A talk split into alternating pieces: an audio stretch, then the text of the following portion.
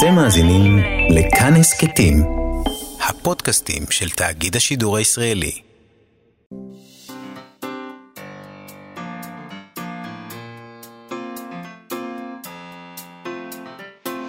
מה שכרוך עם יובל אביבי ומה יעשה לה.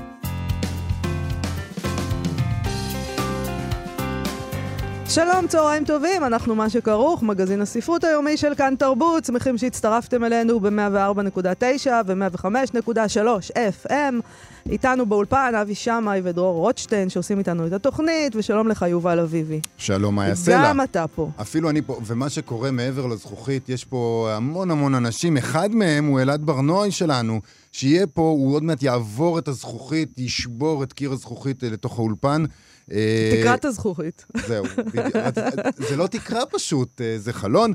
בכל מקרה, הוא ייכנס ממש פנימה, והוא ידבר לנו, ידבר איתנו על ספרים שטרם תורגמו לעברית, אבל הוא כבר קרא, כי הוא תמיד ראשון. נדבר גם עם המשוררת סיגל בן יאיר, שספר השירה השלישי שלה רואה עכשיו אור, קוראים לספר מה אני עושה, והוא יצא בהוצאת פרדס בעריכת ענת לוין, והיא כותבת שם, תראי את זה, בדיוק, אה, בדיוק קראתי את זה עכשיו, אני כותבת שירים לאנשים שאוזנם ערלה. Mm-hmm. אז אנחנו נשתדל לא להיות כאלה, אנחנו נשתדל אה, להאזין אה, יפה. זה אי אפשר, זה לא עניין של השתדלות. אתה מה שאתה. זה נכון. ואז אתה... אוזני ערלה. אתה, או שאתה יכול לשמוע את השירים האלה ולהבין מה היא מדברת. שירים מאוד יפים. סיגל בן יאיר כותבת הרבה על אה, פועלים, פקידות, מזכירות, מנקות, תמיד. אה, אוקיי, אנחנו נדבר איתה, אבל אנחנו נתחיל עם מעשה יפה של הזולת. אה, גם דברים כאלה קיימים בעולם, וכדאי אה, לזכור לפעמים את זה, כי בדרך כלל אנחנו שוכחים. אה, בגרדיאן מדווחים על מעשה יפה המוני שהתחיל ביוזמה של חנות ספרים ונמשך בהמוני קוראים שמעבירים את זה הלאה. הכל בעקבות התאבדותה של מגישת תוכנית ריאליטי בריטית שמסירה את הממלכה. חנות ספרים עצמאית קיבלה אלפי בקשות לאחר שהציעה לשלוח למי שמרגיש צורך בכך, חינם אין כסף, עותק מספרו של מאט הייג. Uh, הוא כתב ממואר בשם סיבות להישאר בחיים, Reasons to Stay Alive. מדובר בממואר שהוא כתב על הדיכאון שלו ועל הדרך, uh, הדרך שבה הוא יצא מהדיכאון. Uh, הכל התחיל בכך שאל סיימון קיי, שמחזיק בחנות אונליין, חנות ספרים אונליין, התקשרה קוראת בשם אמה, והיא הציעה שהיא תקנה כמה עותקים מהספר שלו, היא תשלם עבורם, כדי לחלק לאנשים בעקבות ההתאבדות של המגישה, אה, קרוליין פלאק. לסיימון קיי כבר יש מועדון, אגב, אה, שהוא מחזיק אה, אונליין, שנקרא אה, Buy a Stranger a Book. שזה כבר אומרת, נחמד. קנה ספר לזר. Uh, והוא כתב בטוויטר לעוקבים שלו על ההצעה של הגברת האנונימית הזאת. הוא אמר שהוא ינסה לכסות את ההוצאה על ספרים נוספים מלבד אלה שהיא שילמה עליהם. אם אנשים יבקשו. למרבה הפלא, אל, אלפי אנשים אה, פנו, פנו אליו וביקשו את הספר הזה, אה, לקבל אותו בחינם, וכך קרה שקוראים נענו אה, ומיהרו לתמוך במיזם החדש אה, והספונטני הזה ולתרום כסף, ותרמו. אה, מעניין גם שהמון אנשים מרגישים את הצורך בספר הזה. כן, אה, זה לא כזה מפתיע, לא, זה לא כזה מעניין. זה שיש דיכאון זה מגפה, זה מחלה. זה, כן, זה האמת שזה לא כל כך מפתיע. בקיצור, הסיימון קיי הזה מחנות הספרים סיפר לגרדיאן שאנשים היו מאוד מאוד נדיבים. חלקם אמנם נתנו פאונד אחד או שני פאונד, אבל אחרים נתנו יותר מ-100 פאונד, ועד כה אנשים תרמו 6,000 לירות סטרלינג, והתרומות ממשיכות להגיע, וזה עזר לו לשלוח יותר מ-600 ספרים עד עכשיו. והוא צריך אה, אה, לעמוד בעומס ההזמנות רגע לפני שהוא יוצא לחופשה השנתית שלו, ככה הוא אמר לעוקבים שלו בטוויטר. הוא אומר, אני מקבל אלפי הודעות מאנשים שזקוקים לספר ושמספרים לי למה הם זקוקים לו. Uh, הספר הזה משנה משהו, אנשים רבים אמרו שהוא הציל את חייהם, והעניין פה הוא לא רק שאנשים יקבלו את הספר, אלא גם האופן שבו הם מקבלים אותו. הם היו מוצ... אמיצים מספיק בשביל לקבל אותו, לבקש אותו, וזה כבר צעד קדימה, וזה כמובן גם העובדה שזר עוזר להם, מן הסתם זה גם כן דבר שעוזר uh, uh, להרגיש שלא uh, הכל אבוד. Uh, העניין הזה התרחב לעוד מקומות שבהם קוראים מממנים עותקים מהספר הזה לקוראים שמבקשים אותו. Uh, כך למשל חנות בשם בלק וול באוקספורד, uh, שכבר שלחה 40 ספרים כאלה שנתרמו על ידי קוראים, ומנהל החנות שם אמר שהוא מאמין שלספרים יש את הכוח לשנות חיים. עוד הוא אמר שאנשים רבים עוברים זמנים קשים מכל מיני סיבות, אז הם מקווים לדבריו שאנשים יקבלו תמיכה והשראה מהספר של מת. אמ, אנו מורידים את הכובע בפני Big Green Books, על שהתחילו לגלגל את הכדור הזה, ואנו מודים ללקוחות שלנו שהופכים את זה לאפשרי ואתם אומרים, זה פשוט סיפור נפלא. נכון. אה, בואי נדבר קצת על הספר הזה, על הספר כן, של. הייג, נשמע ספר מאוד מעניין. אה, בטח אם הוא יכול לה, להציע תמיכה כזאת בדיכאון, שזאת מחלה קשה וכואבת ומאוד קשה לצאת ממנה. הוא תואר כספר כן ויפה על ידי פלאק, זו הסיבה גם שזה הספר. כן. אה, פלאק, המנחה שהתאבדה, קראה אותו, והיא כתבה עליו בטוויטר בשנת 2015, היא צייצה אה, על ה... שהוא, שהוא יפה וכן, והוא עוזר לה. אחרי מותה, הסופר אמר, כשהספר יצא, הטוויט שלה עודד אותי כל כך, היא כוכבת גדולה בבריטניה, אה, אנחנו צריכים יותר נחמדות, נחמדות בעולם. עוד הוא אמר שהתרומות והעברת ספריו לאנשים הזקוקים לכך זה דבר מדהים, דבר חיובי בשבוע נוראי שעבר אה, עליו ועל על כל האנשים שמזועזעים מהתאבדותה. התגובות אה, היו פנומנליות, והנדיבות של כל כך הרבה אנשים שהתנדבו לתת עותקים לאנשים אחרים, לזרים, אין מילים, הוא אמר. זה היה נוגע ללב, וזה מראה שהאינטרנט והחיים בכלל הם טובים יותר כשאנחנו מנסים לדאוג זה לזה.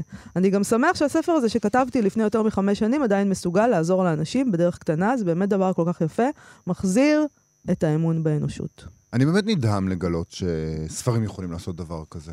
אמ, את יודעת, המעטה הציני תמיד אומר, בסדר, ספרים, מה זה כבר יכול לעזור? אבל אם זה יכול להציל מישהו מהתאבדות, ברור. אה, כן, זה לא. במקום טיפול, אה, כדורים. ופסיכיאטר. אבל זה, דבר, זה צעד ראשון. האמת היא שחלק מהעניין עם אה, דיכאון ומחלות נפש בדרך כלל, הרבה פעמים זה בושה שאנשים אה, לא לא הולכים לטיפול כמו שצריך, וזה כי הם מתביישים. אז זה, זה יכול לעזור בעניין הזה, רוצה- שלא צריך להתבייש. אני רוצה לקרוא קצת את הספר הזה. אולי תרגמו אותו לעברית. אה, זה- את יודעת, זה... אה, מחלת הדיכאון היא לא צריך דבר לקרוא אותו. שפוסח אולי על אנחנו אה, נתחיל קוראי להטיל העברית. משימות על אלעד ברנועי שלנו, אה, שלא יחשוב שהוא סטודנט חופשי פה. הוא מרים- יקבל מר- משימות. מרים גבה שם מאחורה. אה, כן, כן, אה, יש פה בוסים קשוחים. אה, אנחנו בהחלט נעשה את זה, אנחנו, אבל גם אפשר לנסות אה, להרים את הכפפה ולתרגם אותו, זה בסדר. אם זה דבר שעוזר לכל כך הרבה אנשים בבריטניה, יכול תרים להיות... את הכפפה, יובל. אני לא, אני לא מתרגם ואני לא הוצאת ספרים, אבל אולי מישהו שהדבר הזה בנפשו כן יעשה את זה. בינתיים נשמע שיר, ואחרי זה אלעד אלעד אה. ייכנס.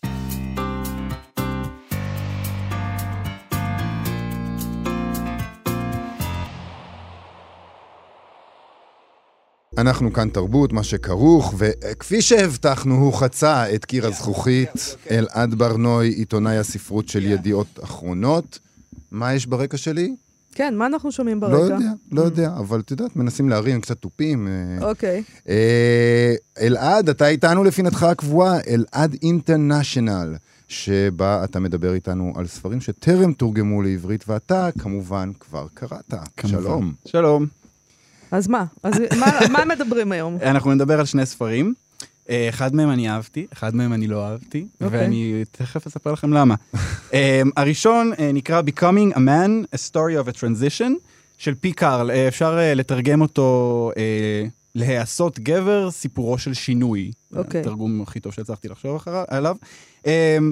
אה, אני מרגיש שאני, שזה יהיה חייב להיאמר באיזשהו שלב של השיחה, אז אני, אני לא אתאפק ואני פשוט אגיד את זה עכשיו. אתה לא נולד גבר, אתה נעשה גבר, בסדר, הוצאנו את זה מהמערכת, אפשר להמשיך הלאה.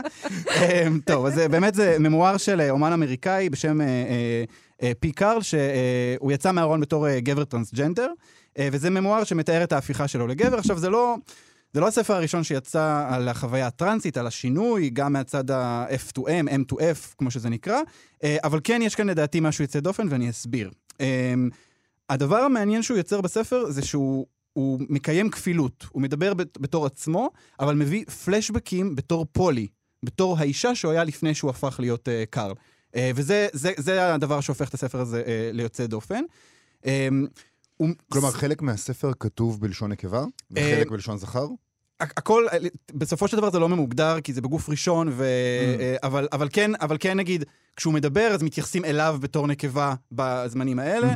אמ, הוא נותן המון מקום למערכת היחסים שלו עם אה, אשתו. עכשיו, זה, ההתמודדות שלה היא משמעותית. מדובר באישה אה, ש-40 שנה כבר אה, מחוץ לארון בתור לסבית, אה, אין לה שום עניין בגברים, ופתאום צומח לה גבר אה, בבית, וההתמודדות שלה עם זה היא לא מובנת מאליה. אה, ואהבתי שהם לא נתנו לזה כזה מין סיפור אה, מתקתק של כן, אני אוהבת לא משנה מה, וקיבלת, לא, אה, יש שם התמודדות עם הדבר הזה, ופחד, וזעם שיוצא, ובאמת איזשהו חשש של אני, אני לא רגילה לחיות עם גבר. אה, מה אני עושה עם הדבר הזה עכשיו? אה, יש שם גם המון אהבה וקבלה, אבל, אבל כן מביאים את נקודת המבט, כמובן שזה מהעיניים שלו, אז זה, זה בכל זאת כן קצת מוטה, אבל היא, היא מקבלת מקום אה, אה, משמעותי בספר. אה, נקודת המבט שלה מאוד מזכירה את, אה, את הספר The Argonauts, שכבר הזכרתי פה כמה פעמים, נכון. של מגי נלסון, שמתואר סיפור די דומה, אבל מנקודת המבט של האישה, שבן הזוג שלה הופך להיות גבר, אה, גם אגב אומן. אה, אבל כאן, ש... מה שהם מראים זה דברים קצת שונים. פה מאוד מתמקדים בעניין הקשה, בזעם, בהתמודדות, אה, ודווקא זה מצא חן בעיניי. תגיד, אה, הזעם הזאת, הזעם הזה וההתמודדות הזו, אה, זה קשור אולי גם לטרנספוביה, או שנמצאת בתוך, אפילו בתוך הקהילה הקווירית. אני זוכר שדיברנו על זה עם יונתן שגיב, כשיצא הפרק השלישי של החופרת, ו- ואחד הדברים המעניינים שדיברנו איתו עליהם זה העובדה שטרנספוביה קיימת גם בקרב הקהילה וגם בתור, בתוך הקהילה שלכאורה אמורה להיות נורא נורא סובלנית ל- לכל, לכל שינוי כזה. אה, מגלים בטרנספוביה. כאן כמובן שזה מקרה הרבה יותר מורכב, כי זה מישהי שבן בת הזוג שלה, בספרים שהזכרת, משתנים, אבל, אה, אבל האם הטרנספוביה נוכחת שם? זו שאלה מאוד מאוד מורכבת, אה, ואני בוחר, אני מתלבט איך לענות עליה. יש כאן, אה, יש פה כמה דברים שאתה העלית. כלומר, יש גם את העניין של הטרנספוביה בתוך אה, הקהילה, שזה דבר שהוא מאוד קיים. ויש עוד דבר, מונח שאני כרגע לא זוכר מה ראשי התיבות שלו, אבל הוא, ראשי התיבות עצמם זה TERF, שזה זה סוג של פמיניזם שהוא בעצם טרנספובי כלפי, כלפי נשים טרנסיות.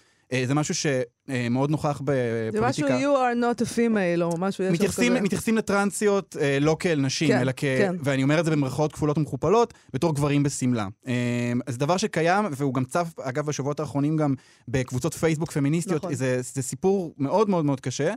אז אני כן, אתה אומר את אני זה... מכיר את זה, האמת, מתוך העולם של הספורט, שגברים שהפכו להיות נשים, אה, מבקשים להתחרות אה, אה, בכל מיני ענפי ספורט במגדר שלהם, במגדר הנשי, ואז יש המון חמת זעם, כיוון שהגוף שלהם שונה במידה מסוימת מהגוף של נשים, כן. וזה לא פייר, ואז באמת הרבה פעמים אתה רואה שהדיון מתחזה לדיון קורקטי, אבל בעצם בעצם הוא מסתיר המון המון טרנספוביה. כן. אמ, אני חושב שלמסגר את זה בטרנספוביה זה יהיה...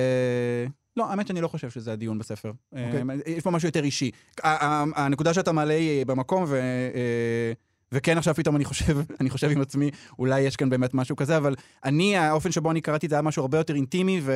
ואישי של אישה שנמצאת בבית עם, עם בת הזוג מה שלה. זאת אומרת? אה, סליחה, אבל אם אה, בת הזוג שלך מחר תחליט שהיא אה, רוצה לעשות שינוי ולהפוך לגבר, ויהיה לך איזה עניין עם זה, אז זה לא בגלל שאתה טרנסופוב, אתה פשוט... זה לא בהכרח, פה- בג... ברור שזה לא, שינוי זה מדהים. בהכרח לא. כאילו, מה זאת אומרת? אני כן, לא זה- זה- בטוח. זה- זה קצת, אה, לא לא צריך בטוח. להכניס את זה לתוך ברור, הכותרת הזאת. זה לא. בתוך החיים הפרטיים שלך קורה דבר כזה. ברור בוא נגיד לך משהו, אם מחר... ברור לחלוטין שזה דבר מאוד מאוד מהותי להתמודד איתו, שלא קשור לטרנספוביה, אבל המהלך הזה בוודאי גם מציף את הדברים האלה. אה, אני, אני- אם, אני רוצה להכריז פה אה, הכרזה מאוד מסוכנת. אני מקווה שלא ינדו אותי בקהילה. אם מחר הבן זוג שלי הופך לאישה, אני לא אוכל להישאר איתו. נראה לי שזה... אני מצטערת. זה דיון קשה. תראו, זה לא ילך. לא, לא, לא, לא לשם חשבתי שאני אלך, אני מודה. אנחנו מאוד מפתיעים. אה, כן, אתם באמת מאוד מפתיעים. אבל אה, לא, אני כן רוצה להגיד, זה, זה, מוצג בצורה מורכבת. מאיה, אני דווקא הייתי קורא את הספר ורואה את ה... לחשוב על זה מחדש? לא יודע, כאילו, אוקיי. זו שאלה מורכבת. יש לי אה, דברים להגיד על זה, אבל אני לא יכולה להגיד את זה ברדיו. אז אה, בוא נדבר על זה אחר כך. אוקיי. בסדר. אה, אה, בוא נחזור לספר. כן. אז זהו, אה, אה, אני חושב שהדבר המרכזי שאני רוצה לדבר עליו כאן, להתמקד בו, זה שנקודת המבט של קארל על גבריות היא מאוד מעניינת. או, זה באמת אה, מעניין. כן, יש פה אה, גבר שהצטרף לעולם הגברים. יש לו נקודת מבט גם פנימית וגם חיצונית. זה דבר יוצא דופן. אה, זה דבר יוצא דופן, ואני חושב שהיום בתוך השיח על הגבריות, שאנחנו רואים שהוא שיח מאוד חם ונוכח ומתחזק, אה, נקודת המבט של הגברים הטרנסג'נדרים היא קריטית בשביל להצליח להבין דברים. אני באמת חושב שהם היחידים שיכולים להצליח לתווך איכשהו את כל הדבר הזה, שנקרא מה זה להיות גבר. אה, עכשיו, יש פה, יש פה דבר מעניין, תחשבו שכל החיים, כשהוא היה פולי, הוא דיבר על גברים לבנים וגברים לגברים, ופתאום יום אחד הוא גבר לבן בעצמו, והוא מד- מדבר עם אשתו, ואז אומרת לו, אוף, אתה כזה גבר. עכשיו, זה, זה, זה, מעניין. והוא מתאר פתאום את הדיונים שלו עם חברים שלו, חברים גברים אחרים, ומדברים על... אה, על ספורט ועל גילוח ועל כל מיני דברים כאלה, וכל נקודת המבט שלו על העניין הזה היא חדשה. הוא מתלהב מהעניין הזה של הגילוח, כלומר, יש פה איזה משהו באמת חיצוני ואחר, והכל לא מובן מאליו כל כך, וזה זה מאוד מוצא חן בעיניי. עכשיו, מעבר לאיך גברים רואים אותו, עוד דבר מעניין שעולה זה איך נשים רואות אותו.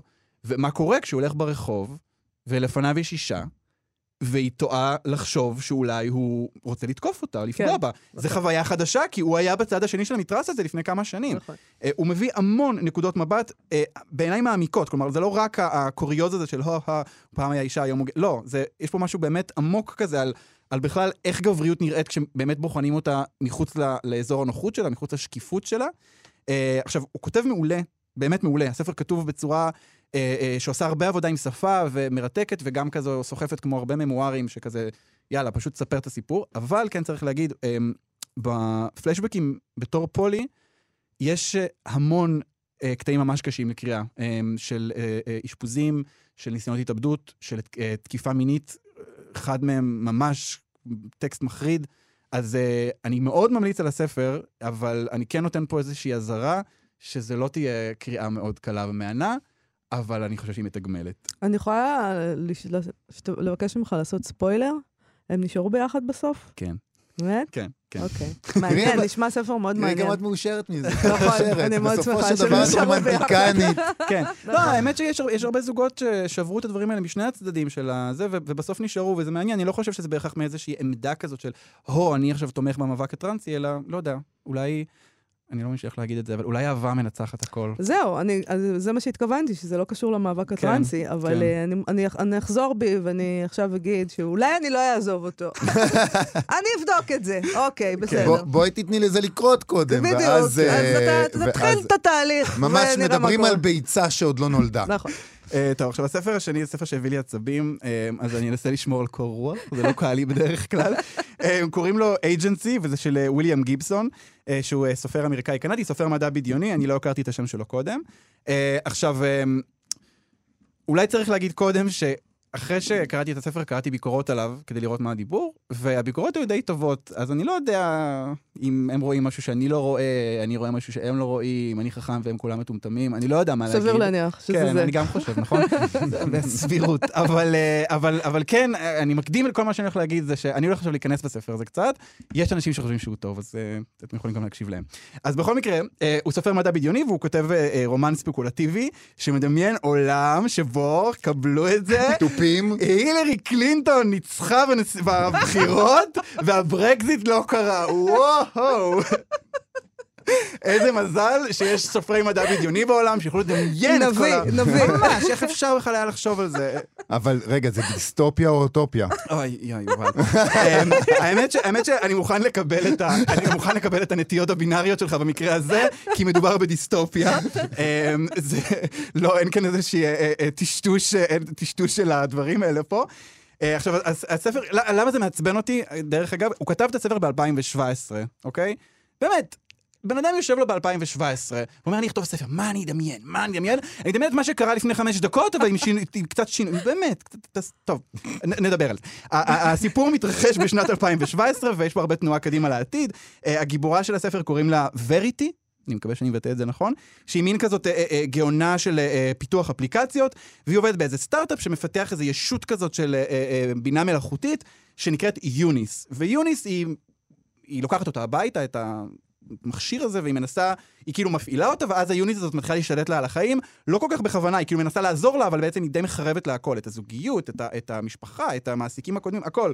אמ, אבל מה שקורה זה שלאט לאט מבינים שזה לא כזה דמות של כזה סירי על סטרואידים, אלא ישות באמת באמת אה, אה, אינטליגנטית שמצליחה גם לרוץ קדימה לעתיד ו... ללמד אותנו אולי על איזשהו אסון גרעיני שאולי יכול לקרות, אולי לא יקרה, אנחנו לא יודעים. אה, כל מיני דברים שעלולים להגיע. יש בספר המון מין סוכנים כאלה, כמו מטריקס, שמגיעים מהעתיד וחוזרים, והמון תנועה. עכשיו, כן צריך להגיד, ספר כתוב טוב, זה סופר מיומן, הוא יודע לבנות סיפור, הוא יודע אה, אה, להשתמש בשפה. הבעיה העיקרית של הספר זה שהוא פשוט לא מעניין, אוקיי? זה פשוט לא מעניין. אני דיברתי על חוסר היכולת של הקוראים לדמיין, אבל עכשיו צריך לדבר על חוסר היכולת של הסופרים לדמיין, אוקיי? באמת. סיריוסלי, זו הפנטזיה שלך, אתה יושב בבית ואתה אומר לעצמך, וואו, וואו, וואו, מה אני אחשוב לעצמי, מה אני אחשוב לעצמי? הילרי ניצחה ב...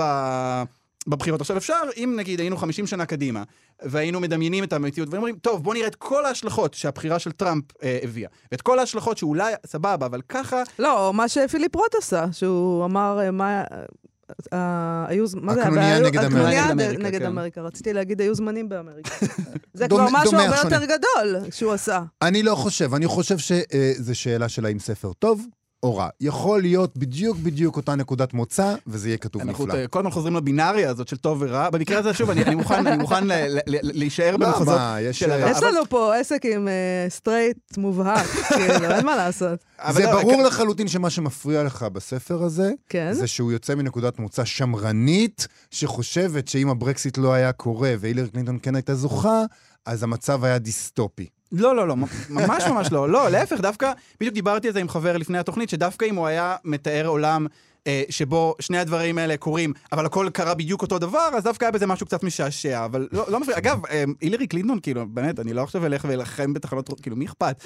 אבל, אבל ה- ה- ה- חוסר הדמיון כאן זה הדבר שמעצבן אותי. וזה לא, זה לא כאילו...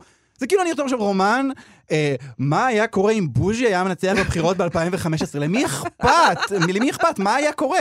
מה היה קורה? מה? היה אה, עוברת הצעת חוק בכנסת? מה? מה היה קורה? מה זה משנה?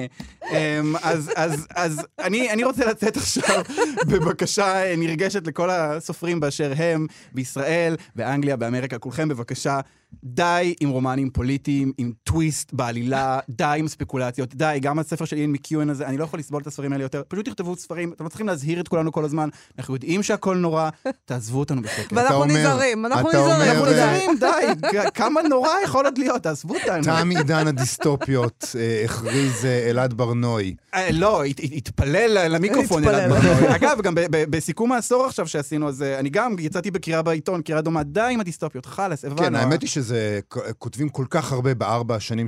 ארבע שנים מאז שטראמפ נבחר? כמה זמן עבר? כן. ארבע שנים. אה, שלוש וקצת. שלוש אבל מה אתה כן, תעשה אם. לא יפסיקו ואז לא תוכל לסווג את הדברים כדיסטופיה או אוטופיה? אה, אני אמשיך, אני לא... אה, לא, לא, בסדר אני... אל גמור. ת... זה, הייתי אני לא נותן למציאות להרוס לי את הדיכוטומיה. בסדר. הייתי פעם בשיחה אה, בלונדון עם אה, נעמי קליין, והיא אמרה שם על זה שכולם כותבים דיסטופיות וזה. זה נורא קל לדמיין שהכל נורא, כשהכל מרגיש נורא. הדבר הקשה זה להצליח לדמיין, אה, זה כאילו זה נהיה כבר קיץ' להגיד את זה, אבל לא נורא, לדמיין אוטופיה, או להצליח לדמיין מה קורה כשיש מציאות קצת יותר, איך, איך יכולה להיות מציאות קצת יותר טובה. זה האתגר. נראה אתכם מצליחים לדמיין, אה, אה, לעשות רומן מתח ש, ש, ש, שבסוף אין התחממות גלובלית והעולם לא חרב, או שבסופו של דבר לא כל העולם מתפוצץ. נסו את זה. נסו את זה. אלעד ברנועי, תודה רבה לך על הפינה הזאת של אלעד אינטרנשיונל.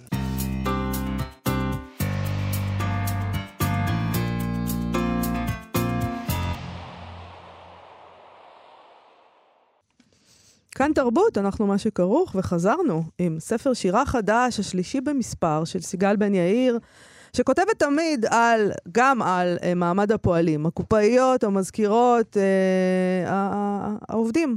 אה, גם בספרים הקודמים שלה, לא מעודן שיצא בשנת 2011, ואין עדות שיצא ב-2014. כעת, במה אני עושה?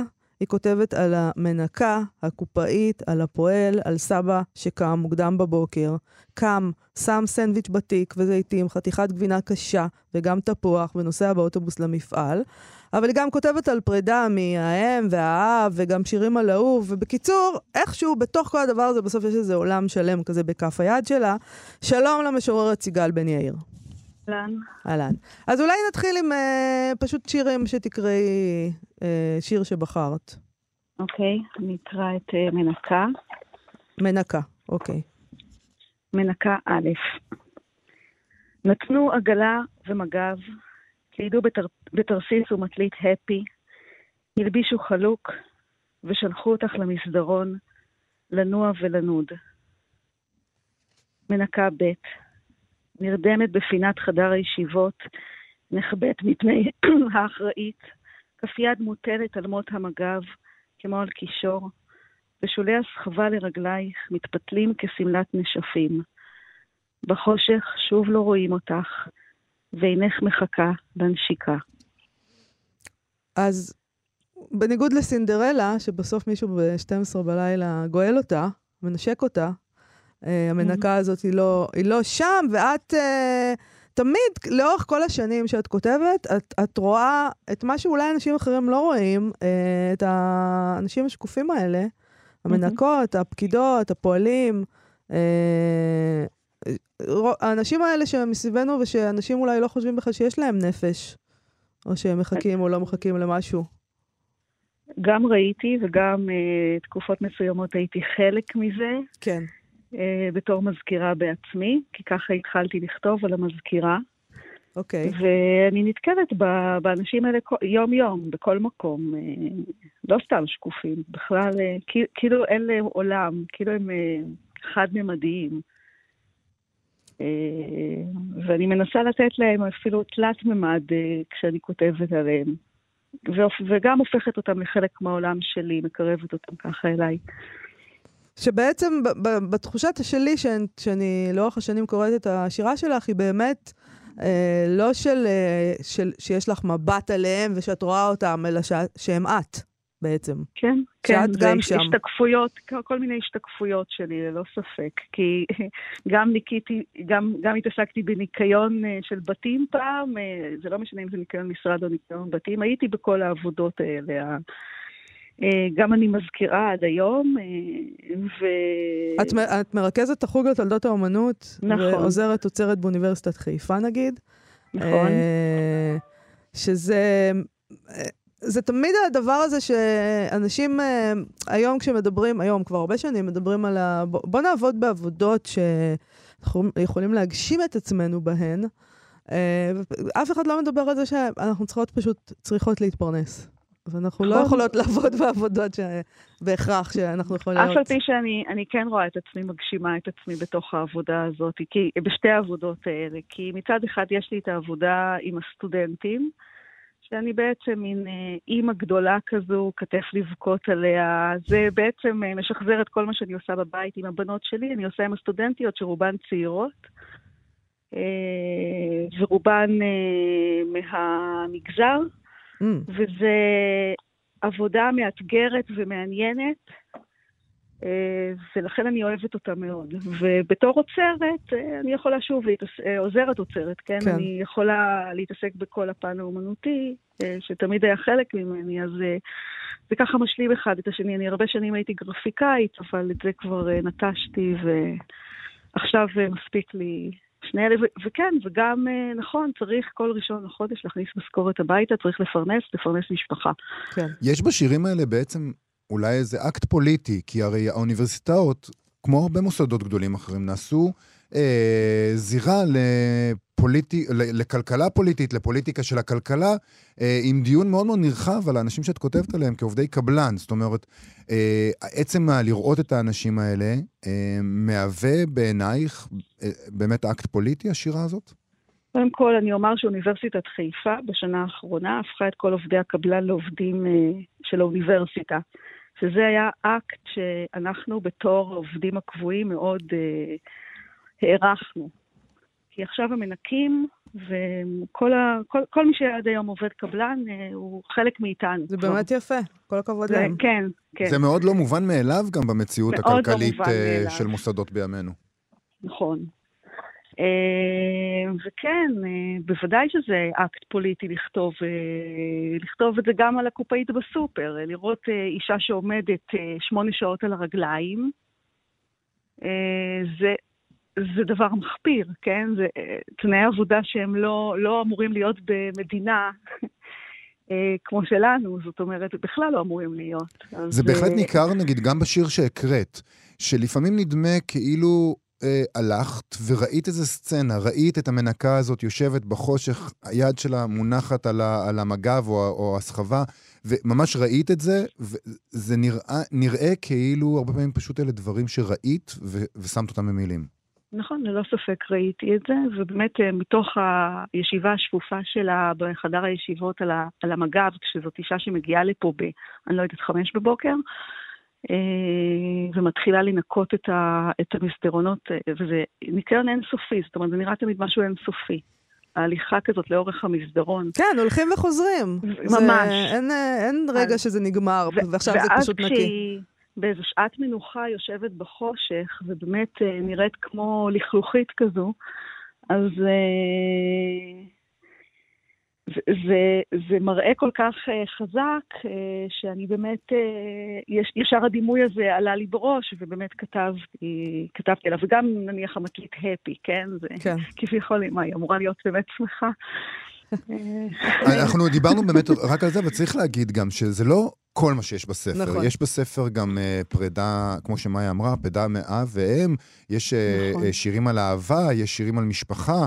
אה, זה לא הדבר היחיד שאנחנו רואים בס- בספר. נכון, נכון, כי השנה, לצערי, באוגוסט אמי נפטרה אחרי אה, מאבק במלחמה, אה, במחלה ארוכה, זמן, זמן ארוך היא הייתה חולה, זה היה מסע מאוד ארוך שעברתי אותו בעצם פעם שלישית, אה, ולמעשה המשפחה הצטמצמה לרמה כזאת שזה רק אני כבר והילדות שלי, אה, כי כולם נפטרו, ו...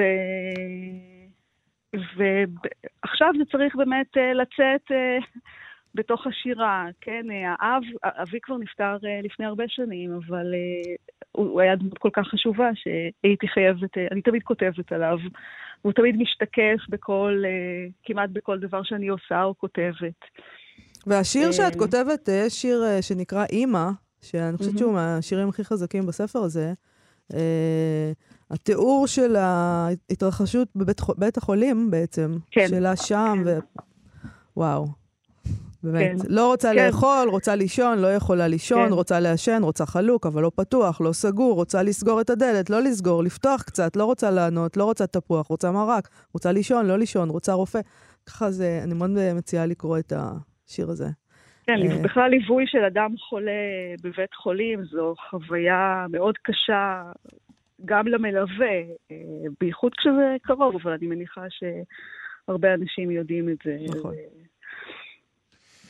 אה, אנחנו כן. נסיים, אה, אנחנו עם עוד צריכים שיר. לסיים, אבל אנחנו כן. רוצים לשמוע עוד אה, שיר אחד שתקראי לנו. כן, אני אקרא שיר אופטימי. אוקיי. זה השיר שמסיים את הספר, הוא נקרא הרגל. טוב. השיר האחרון, הרגל. וכי מה יכולתי לעשות? תמיד חיפשתי אהבת אם כמו כלב, עזוב נגרר ברחוב אחרי רגל. הרגל משונה היה לי להתעלות באלו שלא יכלו להיות דבר או הברה. אבל את אהבתך אני לוקחת כאילו האכלת אותי מפה לפה, כאילו ריפדת לי כן. סיגל בן יאיר, מה אני עושה? הוצאת אה, פרדס, סדרת טקסטורה שעורכת אה, לי ממן, ואת הספר הזה ערכה ענת לוין. תודה רבה לך על השיחה הזאת. תודה, להתראות. רבה. ביי ביי. ביי.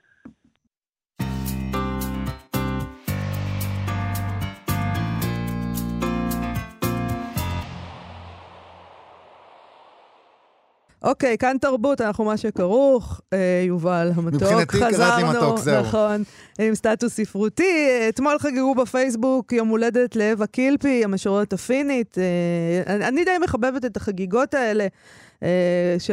כי אנשים מדביקים שירים. כשזה חגיגות למשוררים, שירים של המשורר, ואז... אה, ואז אפשר לקרוא קצת שירים. אם זה לא עומס כזה, כמו במקרה של לאה גולדברג, שפשוט הוצפת באוקיינוס, שכבר אמרת, די, הניחו לי, ארט. אה, יש לנו היום סטטוס של מירב גולן, שיר יפה של קילפי, רק נגיד, אווה קילפי נולדה ב-18 בפברואר ב-1928, משוררת וסופרת פינית, בת 91, ספר השירה שלה, הפרפר חוצה את הכביש, יצא בהוצאת כרמל, תורגם מפינית על ידי רמי סהרי. השיר שהודבק על ידי מירב גולן הוא זה, הוא יפה מאוד. אה, זה בדיוק בשבילנו גם, בשבילי ובשבילך. הזקנה נועדה לכך שנבין את ילדותנו, נתפוס מהו ליפול חסר ישע לידי האחרים, לידיהם של כאלה שכוחם עולה על כוחנו. כוחם להחליט ביחס אלינו ולצוות עלינו, כוחם לתת או לא, אהבה, להתנות את הכל. מובן שבעבור חוכמה כה רבה חייבים לשלם ביוקר. הלוואי שהיה אפשר להתחלק בזה. באמת יפה. אה, נקרא קצת מתוך דברים שכתב עליה רמי סהרי, המתרגם שלה במבוא לספר.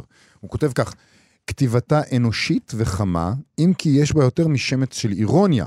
אולם אף על פי שהאירוניה היא אחד המאפיינים הבולטים ביותר בכתיבה זו, קילפיק, בניגוד לאחדים מעמיתיה באפיינים, אינה נוטה לגלוש לציניות, גם כאשר אמירותיה מצטיינות במציאותיות מפוכחת עד כאב. והוא מצטט מתוכה, מתוך הספר, טוב שנפגשנו זה עתה.